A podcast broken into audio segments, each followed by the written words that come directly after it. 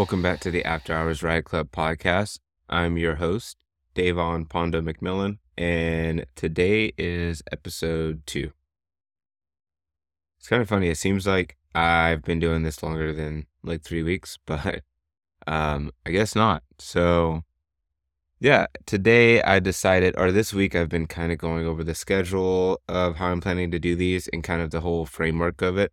And I've decided that I'm going to make this a weekly podcast as well as add uh, video to it. So today will be the last audio only episode starting next week, every Friday from here on out um, at 12 p.m. The podcast will air, and starting next Friday, there will be a video associated with it. So I'll post a YouTube link in all the places that you get your podcast but the audio version should, should be just as good. If you don't want to look at my face for 30 minutes, you can just listen to the audio version. And the next three episodes are still going to be solo. I'm going to do five episodes. And then after that, I'm going to have my first guest on, um, who is a good friend of mine. His name is Taka. Uh, he's also a brand owner. And that should be airing, I think, after five episodes uh, March 24th, I think is that Friday. I will double check and if needed, um, correct that in the show notes. But yeah, three more episodes solo, and then we'll start doing some get have some guests on. And today I kind of want to talk about artificial intelligence. I mean, it's really unavoidable at this point. I've just been seeing it everywhere. I use it. I've used Midjourney. If you're not aware of what I mean by artificial intelligence or kind of where the conversation is with AI. Basically, it's uh, well, it's artificial intelligence made to create a certain thing, whether that be art or copywriting or video editing. You're basically using machine learning to do these automated or to automate these tasks. And I think the biggest issue or the biggest conversation that I'm seeing being had is one, copyright, and two, is this l- lessening the, I guess, the artistic creations or exploration of individuals through the use of AI? Like, is it cheapening the art that's being made? There's a couple platforms. I think the most popular one right now, that the, the one that I'm hearing the most about is Midjourney. Midjourney is a AI art generating platform uses Discord to make the art. And it's really bizarre. I mean, it's awesomely bizarre how this how this shit works. Basically, you just have to input a series of descriptive terms to the machine, right? Um, for instance, let's say I want or the way the way Midjourney set up, you basically have to phrase it as I imagine or imagine blank. So you would enter in imagine Cookie Monster eating an airplane in the middle of New York City, right? Which is crazy to imagine, but that's what you're telling this, you know, this AI machine to generate. And it will sit there and calculate it and pull in pixel information and you can see it starting to build this image right in front of you. Like it'll just start coming together and then boom, you have fucking Cookie Monster eating an airplane in the middle of New York City. As a matter of fact, that's going to be the image for today's episode. So I'm sure you've already seen it, but that image that you are seeing of Cookie Monster eating a plane in the middle of New York City is made by this AI platform Midjourney, and it it honestly has no there's no limits to. I mean, there are limits. There's limits to everything. I, I guess right. Like you'll notice there's some nuances that the platform can't really comprehend. For one, hands are a really difficult thing to illustrate. As an artist, I know this. Like hands are hands and feet. For me, feet are the are the worst thing, but hands definitely definitely take some time to kind of like get down. And the AI platform also kind of has the same issue. Sometimes if you ask for, you know, images that have a lot to do with hand placement or movement, uh, you'll see it at like an extra thumb in there sometimes, or like you'll be missing a finger or something like that. And I think that's just it kind of dropping the ball. But this is super new. It's like incredibly new. Um, I think the first painting, AI painting, was auctioned in Christie's, and it was like over three hundred thousand dollars, maybe maybe half a mil, uh, that it was auctioned for, which was at that time. This was back in 2018. So back back then, it was like even if even if it was today that it happened, people would still be astounded. You know, people lost their shit when the first NFT sold for 69 million by Beeple. I don't think it was the first NFT sold, but it was like the one that put NFTs in everyone's fucking face for the next two years or and still today. But yeah, that AI painting was a half a mil. And people started to question the skill behind it. I guess it was it the person that scripted the cre- the creation of the art, or was it the AI that should be credited for the art? because there's still a human touch that needs to be had. It's not like AI is just making things. There's still a human coding it. There's still a human inputting the information. And honestly, there's AI is pulling this information from human made things, from human made images. Like these images are the output of information that it's just been eh, hoarding and feeding on, which makes it sound like a monster.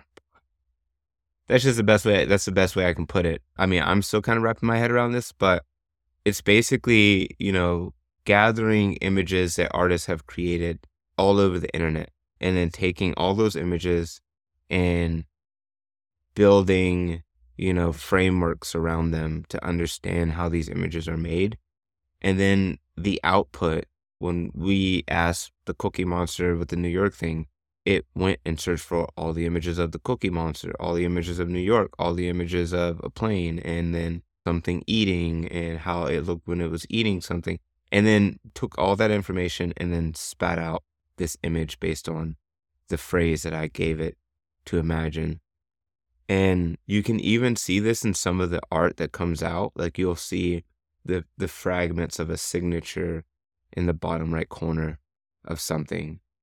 And that, I mean, basically just that, the way it's constructing the, its method for understanding how to create these images is a real conversation to be had around like copyright and like stealing of art and things like that. And there's people on both sides of the fence, artists on both sides of the fence. There's some who are saying yeah, well, artists do that all the time. Like real living artists do. That's how you come up with your quote unquote style. Is you basically look at other artists' work, you copy it, you emulate it, you redraw it, or whatever, reference it, and you do that so many times as an artist when you're growing into your career or as a designer and you start to nitpick different things from it that you like or that you want to retain and then you you output your own original work based on the thing that you're imagining. So you're like, I want to do this thing.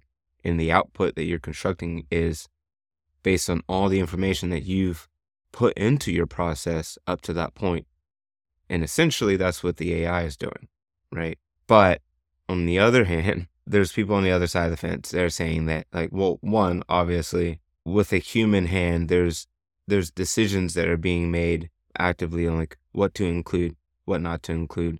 There's a human there's a human element to it. But the biggest thing I think is that credit can be given to those artists if said art was used in the creation of new art.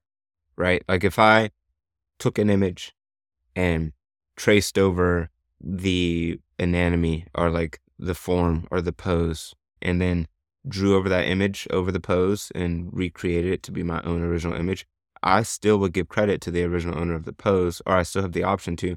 The machine, the AI in this situation, is not. It's regurgitating new art and giving credit to no one. So at that point, who owns the copyrights to these images?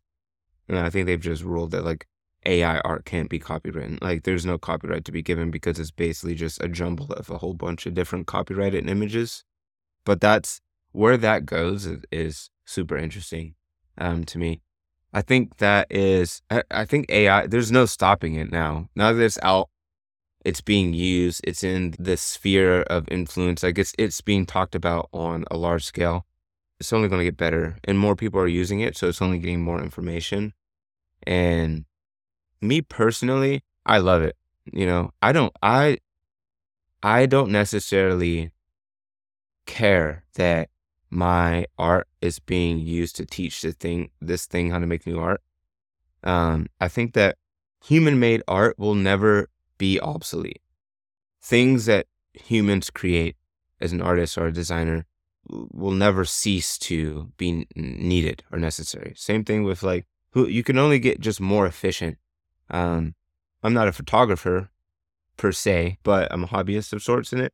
The fact that you could take photos on your phone with ease and there are all these things in your phone, these filters and things like that that can automate the process of you photo editing.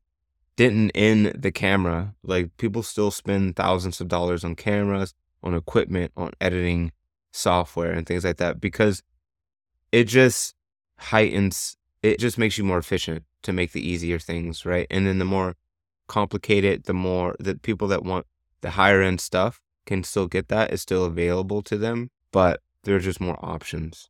And I feel like that's the same thing with AI art. If anything, I've used AI art in my process um, as a designer and as an illustrator, and it's a great tool for referencing images for poses and for like getting basically like a, a rough start it's super daunting to look at like just a blank sheet on your computer. You just open up Photoshop. And before I would just sketch over it and kind of like make lines and do circles and do drawings over it, knowing that like all this information I was putting down on the paper would not be used. I don't plan on using it. It's just me kind of getting something down that I can use to start getting my brain working on ideas and start beginning to execute.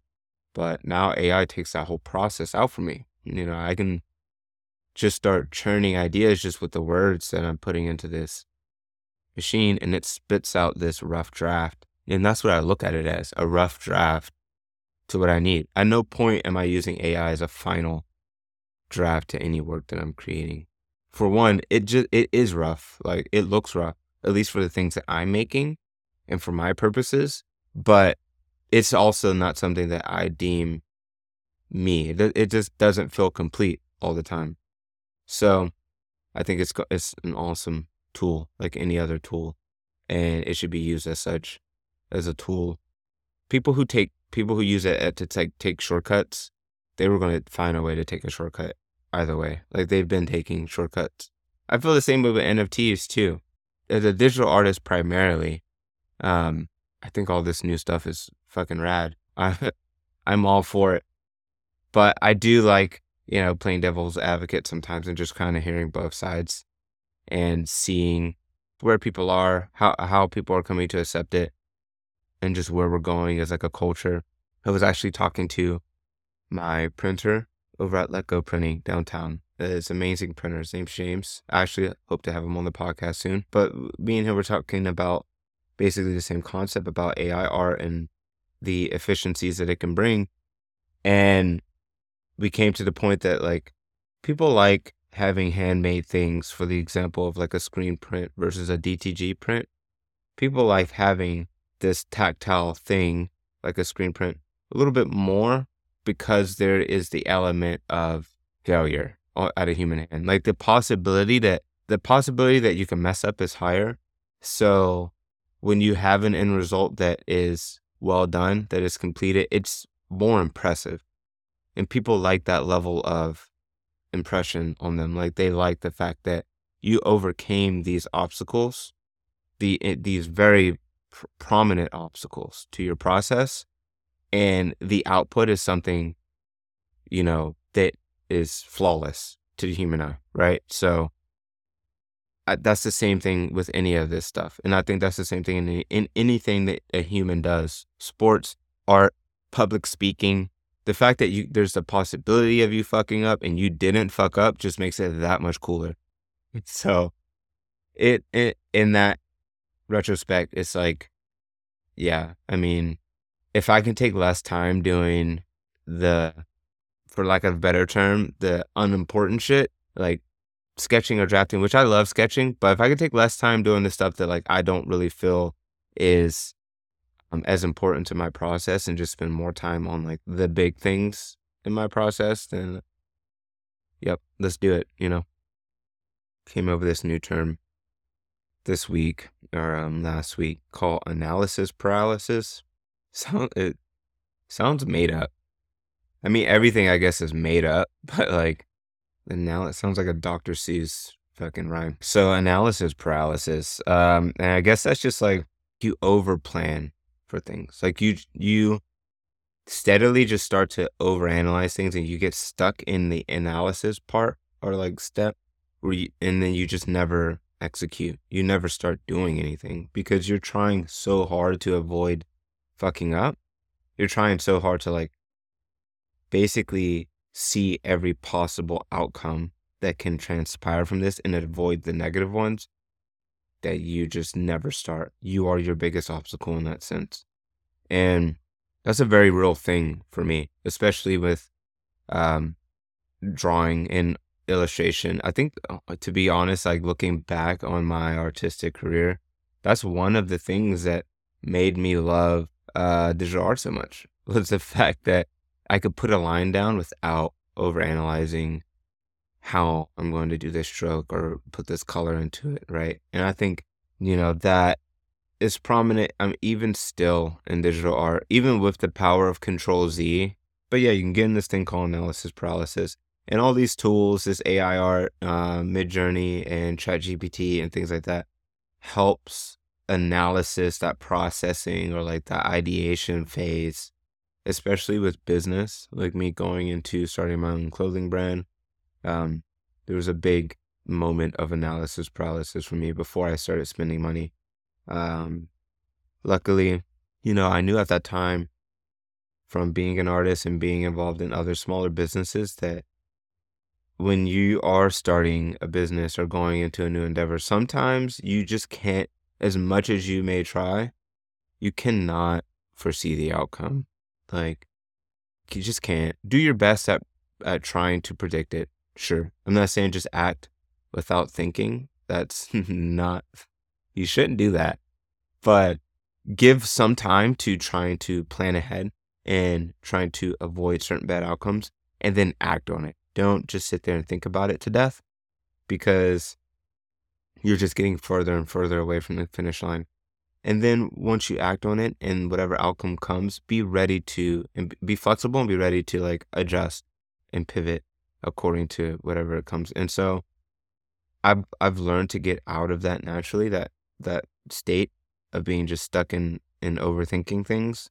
But still, you know, there's moments where I still get I still get there and the AI stuff has been helping a lot with that, especially with emails, copywriting. ChatGPT is another AI platform, and it's basically like Midjourney, but for copywriting.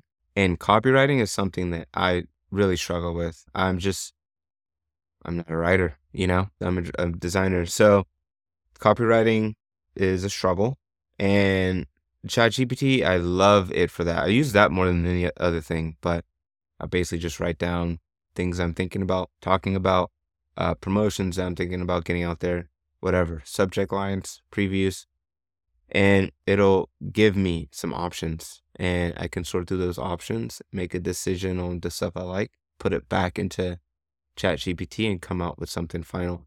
And it's it's way easier for me to just be like, okay, I like that, I don't like that, I like this, I don't like that, as opposed to me thinking of things to write in my head because now uh, I, am again I'm in that analysis paralysis thing where I'm stuck. I'm just rummaging my brain through ideas of copywriting, which is something that I'm not I'm not good at. You know, I'm not efficient at.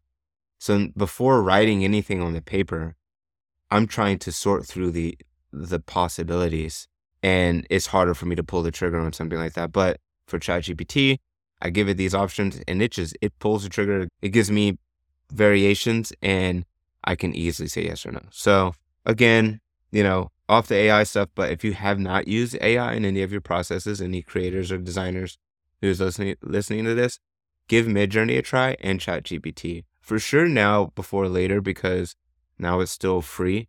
Oh, ChatGPT just launched. I think they both just launched a subscription model, um, which is already a clear sign that they're starting to go into the premium, into the paid versions. Right? They're getting these these machines and these platforms a bit more tailored, where they could say, "Hey, we need you to start paying." And on the flip side of that, government structures are starting to look at this a lot more now too. So um, restrictions may get more and more tight. So use it now. Get in, get in there, use it as much as possible now while it's still a little bit of the fucking wild, wild west, and have fun with it. Um, again, I don't recommend anything that you use or do with it is final. Use it as a tool, as a stepping stone towards finality, but um, definitely use it. It's it's yeah, it's where we're going as a civilization. Um, another really funny thing that happened last week is so for basically my entire life, I thought I I wasn't very into the zodiac thing for a long time. I did not plan for this episode to go into talk about zodiacs and stuff like that, but this is just something I just been on my mind. But if I thought I was a Leo ascendant or a Leo rising, and basically there's like a rising and then there's a, a normal sun. There's like regular, I guess, and then there's a moon. And these are like your big three in zodiac.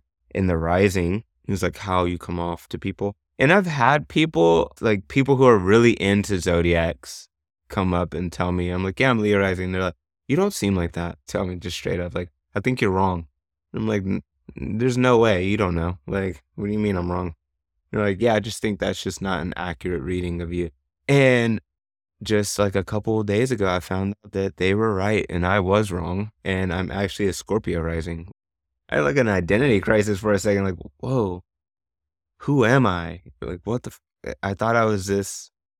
I thought I was a lion my entire life, but now I'm not. I'm Scorpio. And it just kind of made me like get back into the zodiac stuff and the associations of like characteristics and attributes and things like that of people. I think there's there's a, a limit to it. No person is completely aligned with whatever thing, zodiac or Chinese horoscopes or whatever.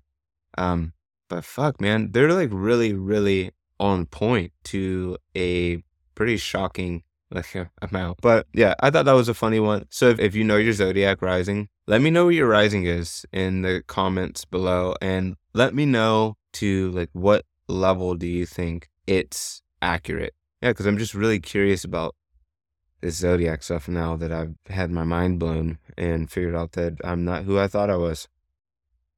So outside of that, guys, that's really all I had to talk about this week. It was really the AI AI stuff. This next week, I am going to put out another question questionnaire. I would like to go over some questions in the podcast again. Um, so we're going to give that a shot. I also want to talk about subscription models. So things like Patreon, OnlyFans, for sure.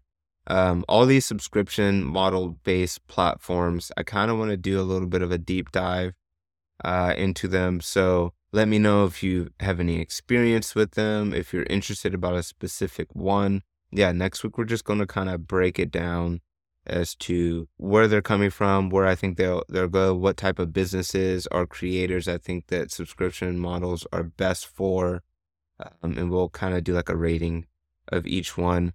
Yeah, that's it. We're going to keep it simple. These these first five episodes, we'll have a topic every episode, kind of go over that topic, and then up to the sixth episode when we have our first guest on, yeah, we'll just keep the same same energy. But thanks for tuning in again. I will catch you guys next week at the new time, Friday, 12 p.m. weekly, and next week will be the very first video podcast.